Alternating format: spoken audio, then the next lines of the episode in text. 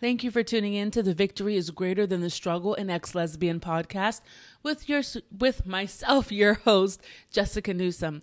Today, I'm going to be diving a little bit into my personal life as we uncover the topic of developing a relationship with God before we focus on the sin. Now, in my life, I grew up truly believing I was born this way, I was a lesbian, and I couldn't turn off those feelings towards women and turn them on towards men. It was not natural to me.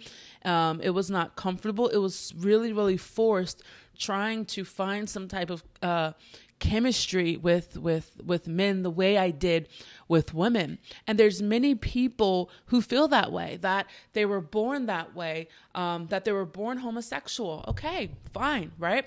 But then at the same time, as we grow up, like everyone else, we have hurts, habits, hang-ups. We have issues in our life that um, we need to work on, that we need to face. It could be money issues. It could be, uh, marital issues, um, whatever it is, different things that we struggle with.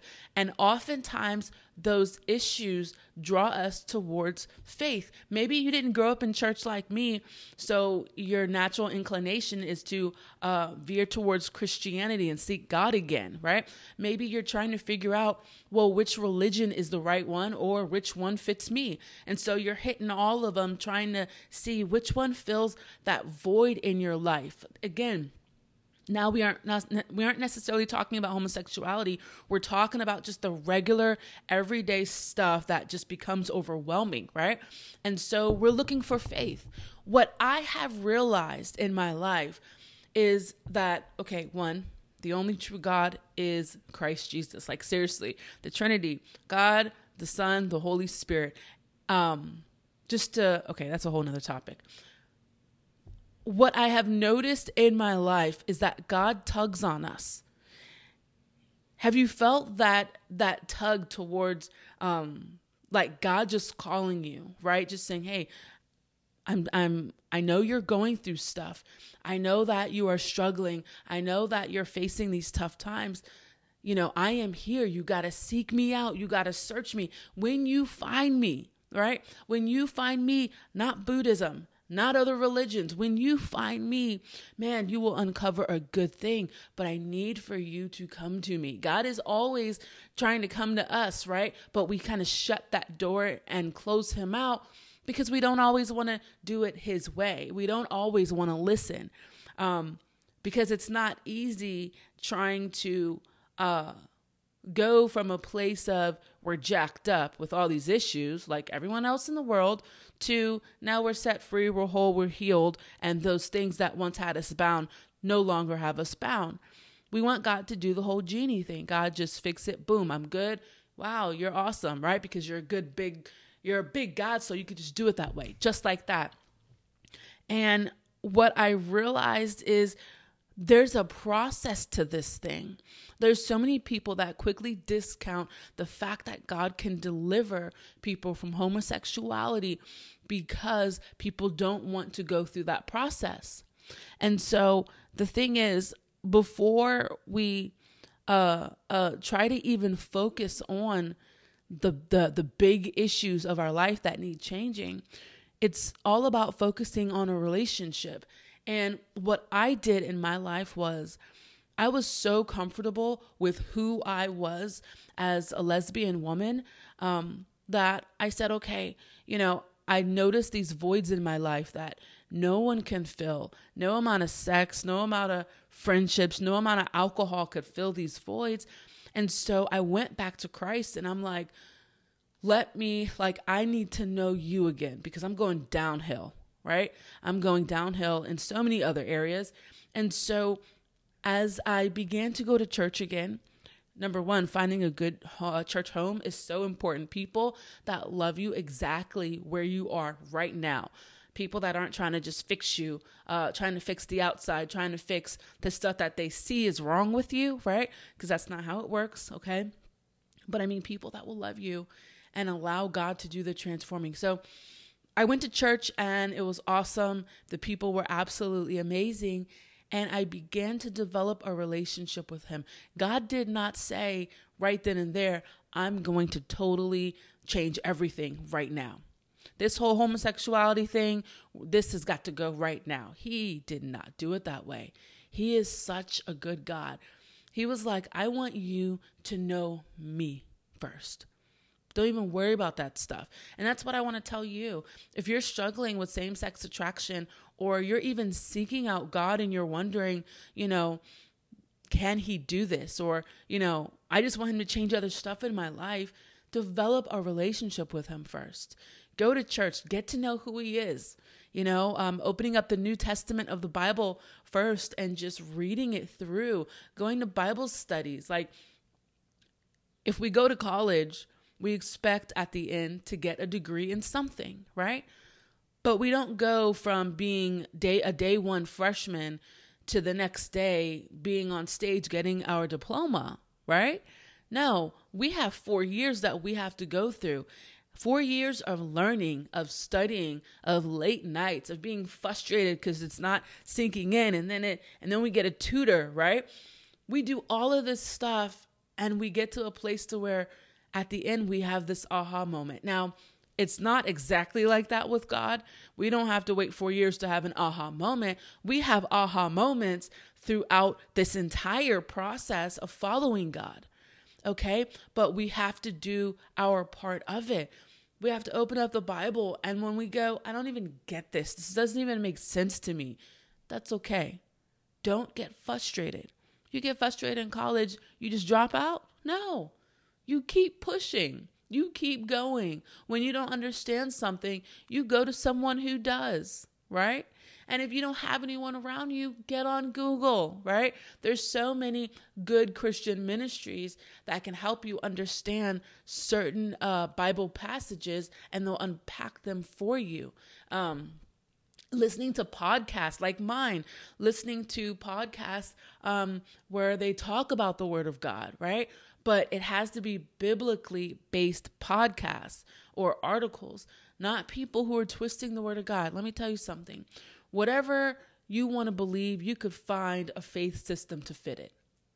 You want to believe that um, it's okay to get trashed every night because God's good with it. You'll find people who will line up with that.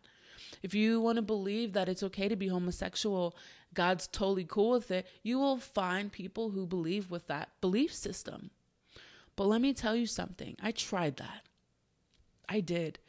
I tried walking with people who believed that it was okay to live in sin, but I didn't call it sin, right? This was just who I was. People who believed that it was okay to live a homosexual lifestyle, and and and it was permissible by God. I tried that. Nothing in my life really changed. And I kind of was like, wait, I thought God was a whole lot more than this, right? He, he, you know, he healed, he changed people. He opened blind eyes. He did all of these miracles. And I don't really see any of that in my life. I just see me loving God in a way, but still doing life my way. My heart really hasn't healed from a lot of stuff. No. So when I laid down my understanding and I said, okay, I'm going to go to a biblically based church, a church that doesn't necessarily believe what I believe as far as like me living this lifestyle, I'm going to do it. And what I uncovered was that God in the Bible, the more I sought him out, God, the more I began to learn about him, right? To take those, those, those classes, right? Studying my Bible, linking up with people that could help me learn and study and understand. The more I had those, aha, I get it moments, the more I began to see a manifestation of, of the joy of God. The joy of God is not our own joy. Joy that I could get is, um, you know, there's a joy in getting drunk and having fun. It's a euphoria, you know, uh, that, that you receive, but it's temporary. There's a joy that you can get in taking drugs, right? But it's temporary. But the joy of God, I'm talking about that joy, that love, that peace that you cannot find in human hands. That is so different. And it's only uncovered, it's only found when we begin to seek God with all of our heart. Sometimes we seek God with only a portion of our heart. We say, God, I want you, but you know what? I want her too. God, I want you, but I want my alcohol too. God, I want you, but I want to be able to party too. God, I want you, but I don't want to let go of these friends who do not like you, do not love you, and pull me away from you because I love them. Yeah, they may pull me away from you a little bit. Yeah, you know, I may say, hey, I'm going to go to church, and they pull me away and they say, no, let's get drunk. Come on. We can't give God only a portion of ourselves. He wants all of us. You want to see that real transformation? Try him out, but you have to give him all of you. If you don't know God, you can't understand how he takes away sin. When you don't have a real relationship with God, not this, come on, not this earthly, fleshly, God is in my heart stuff. But I don't go to church stuff. But I don't open my Bible stuff. I just said the prayer of salvation and then never went back stuff. When you don't know God, that's not knowing him right there. It is what it is. I'm telling you this because I have met a God that can do everything that he has done in the Bible. I see it. But when you don't understand him, you will never understand how he takes away the sin in your life. You won't get to that part. You will be so close, but so far. God is love. God is a healer of broken hearts. But you will only understand his process of manifesting these things by developing a serious, deep relationship with him. And it takes time. It takes time. It does. Um, after I jumped with both feet in, saying yes to God, it was two years before I allowed him to touch that part of my life. I was dating a phenomenal woman, ready to get married to her. Everything was perfect, right? But guess what? I still had that, but I was developing a relationship with him. It was a little deeper than surface level, right? But it was just at that point to where he was, uh, to where I gave him permission to come into my life and touch that one area that I was so afraid for him to touch for many years because I didn't know, because I was afraid that if he told me, that if he uncovered or, or, or illuminated to myself that this was not the way to live, that I was not going to be ready or um, that it was not going to work walking away from the one lifestyle I knew how to live and be. I didn't know if it'd stick. I didn't know if it'd work. And he was my last option. I came to a place to where if God could not deliver me, if he told me that this was not right, if long term, I really wasn't delivered from homosexuality, I really wasn't healed and changed, that I would totally drop God and walk away from this faith. And many people who are listening to me are at that moment. They're scared to acknowledge the God who is saying, you're, you're, you're ready to listen to this part.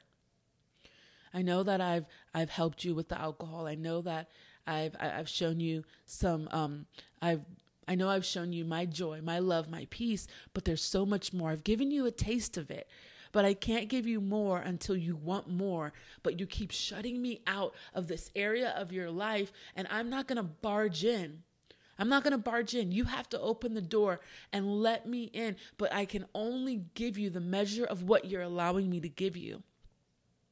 And so if you aren't ready to say, okay, God, I'll let you into this one area, this other area that I'm so terrified to let you uh, into, then we will only get a portion of his goodness, a portion of his healing love, his deliverance, the changing power of the cross. Like, we will only get a portion of it. And so when you allow God into every area. You will see that manifestation. But the process is not always what we think it's going to be like. It hardly ever is, actually. I have been through seasons where God has asked me to let go of people who I thought were my friends. Some people who were my friends. And I let go of them. And it hurt because they were there for me when family wasn't. They were there for me and loved me, who I was, and then I just walked away from them. That hurts, and I didn't understand why. I didn't understand why God was asking me to do something. If he's such a loving God, why would he ask me to leave the people who were there for me this whole time? But now, because of my obedience, and I look back, I realized that a lot of them weren't even my friends in the first place. Because the moment I change my belief system, they walk away. Maybe because they don't understand, they don't agree, they don't get it, I don't know, whatever it is, there's a gap now. But God has filled that gap with people who love me now. People who are walking with me in spite of my flaws, in spite of my imperfections. People who love me with the love of God. Not temporary love based off of a belief, a belief system that had us connected. Let me tell, let me ask you something. If you were no longer a homosexual, if you were no longer L G B T Q, what would you guys have in common? You and the friends that you have now. If you stopped drinking, smoking, doing drugs, what would you have in common? Oftentimes, a lot of times, that is the thing that keeps us tied to people. It's the very things that we're asking God to take away from us. And when that foundation is pulled up from under the rug and it's not there anymore, we have the opportunity to rebuild, but do they want to? Or is your life too scary for them? Is your life too different, too radically changed that they don't know what to do? And honestly, the light that is beginning to shine on the inside of you is shining on their darkness, and they don't want that yet. They don't want that at all. So they walk away. When we first focus on developing a relationship with God, he will begin to change things within us. But it's a gradual process. If God did everything right now, we cannot handle it. We could not handle it because we think that it's just these five things that God needs to change. Oh no, baby girl. No, no, no. There's so much that God wants to change, yes, on the outside, but on the inside. And not just relationships um, that we have with family, but, you know, relationships that we have all around with all the people around us. And it takes time. God doesn't want to overwhelm or overload us. But sometimes we end up doing that on our own because we're trying to rush God. We can't rush him, but we're trying to rush him. And we're getting frustrated because, God, you aren't doing this quick enough. I prayed that prayer and I don't see the manifestation of it the next day. What's going on? And so we try to strip God of all of his uh, glory. We try to say, you aren't that God that's in that Bible. You know, it's a bunch of garbage, like, because I don't see it. Let me tell you something. God has been so patient with you as you develop the mess that you're in, as you allowed yourself, or maybe you're the product of a jacked up environment to where these things over time has, has, has accumulated to be, you know, okay, your, your, your character, like this is who you are because of your environment, because of um, the stuff that you've allowed into your life, all this stuff. It's going to take time for God to peel it off. Could he do it all right now? Of course he can. But he wants you to be a part of that process, and he wants you to learn and grow. And how are we going to learn and grow and develop as a person, develop our thinking, our mind, if we are not um, allowing God to show us that? If he does it magically, we didn't learn anything. He just did a miracle, but we didn't learn much of anything. That means we're pretty much going to go back to the way we used to live because we haven't developed the character, the willpower to say no. And if you are sitting there and you're going, God, and, and you're, you're blaming God for your situation, he's trying to develop your character. You can say no to that partner that you want to go back to. You could say no to going out partying and drinking. You could say um, yes to reading the Bible, right? You could say yes to church, but we aren't. Why is that? Because we are so focused on doing things our way that we aren't allowing God to have full reign authority in our life. And we're saying no to him, and we're saying yes to our flesh. We're saying yes to how we want things to be. We can't manipulate God into doing things our way at all. We have to submit to God. We have to resist the devil, and then he will flee. But it's it's, it's a constant submitting. It's a constant submit uh, submission. Every day I submit to God. It doesn't mean that I'm not being authentic and true to myself. I am being very true and authentic to myself. But you don't understand that because you haven't let God work that process in your life. When we submit to God, when we resist the enemy, the power of God will be made manifested in us and through us, and the enemy will flee. But we have to learn how to do those two things first. We have to learn how to live a life fully submitted to God and not fully submitted to an ex, to our feelings, to our flesh. We have to learn how to resist the enemy. And resisting the enemy isn't just turning a blind eye and saying, Uh, oh my God, I don't want to do that, so I'm just going to ignore it. I'm going to turn the T V on and I'm going to just ignore it. No, it's resisting the enemy. How do you resist the enemy? Resisting the enemy, a part of it goes back to the submission of God.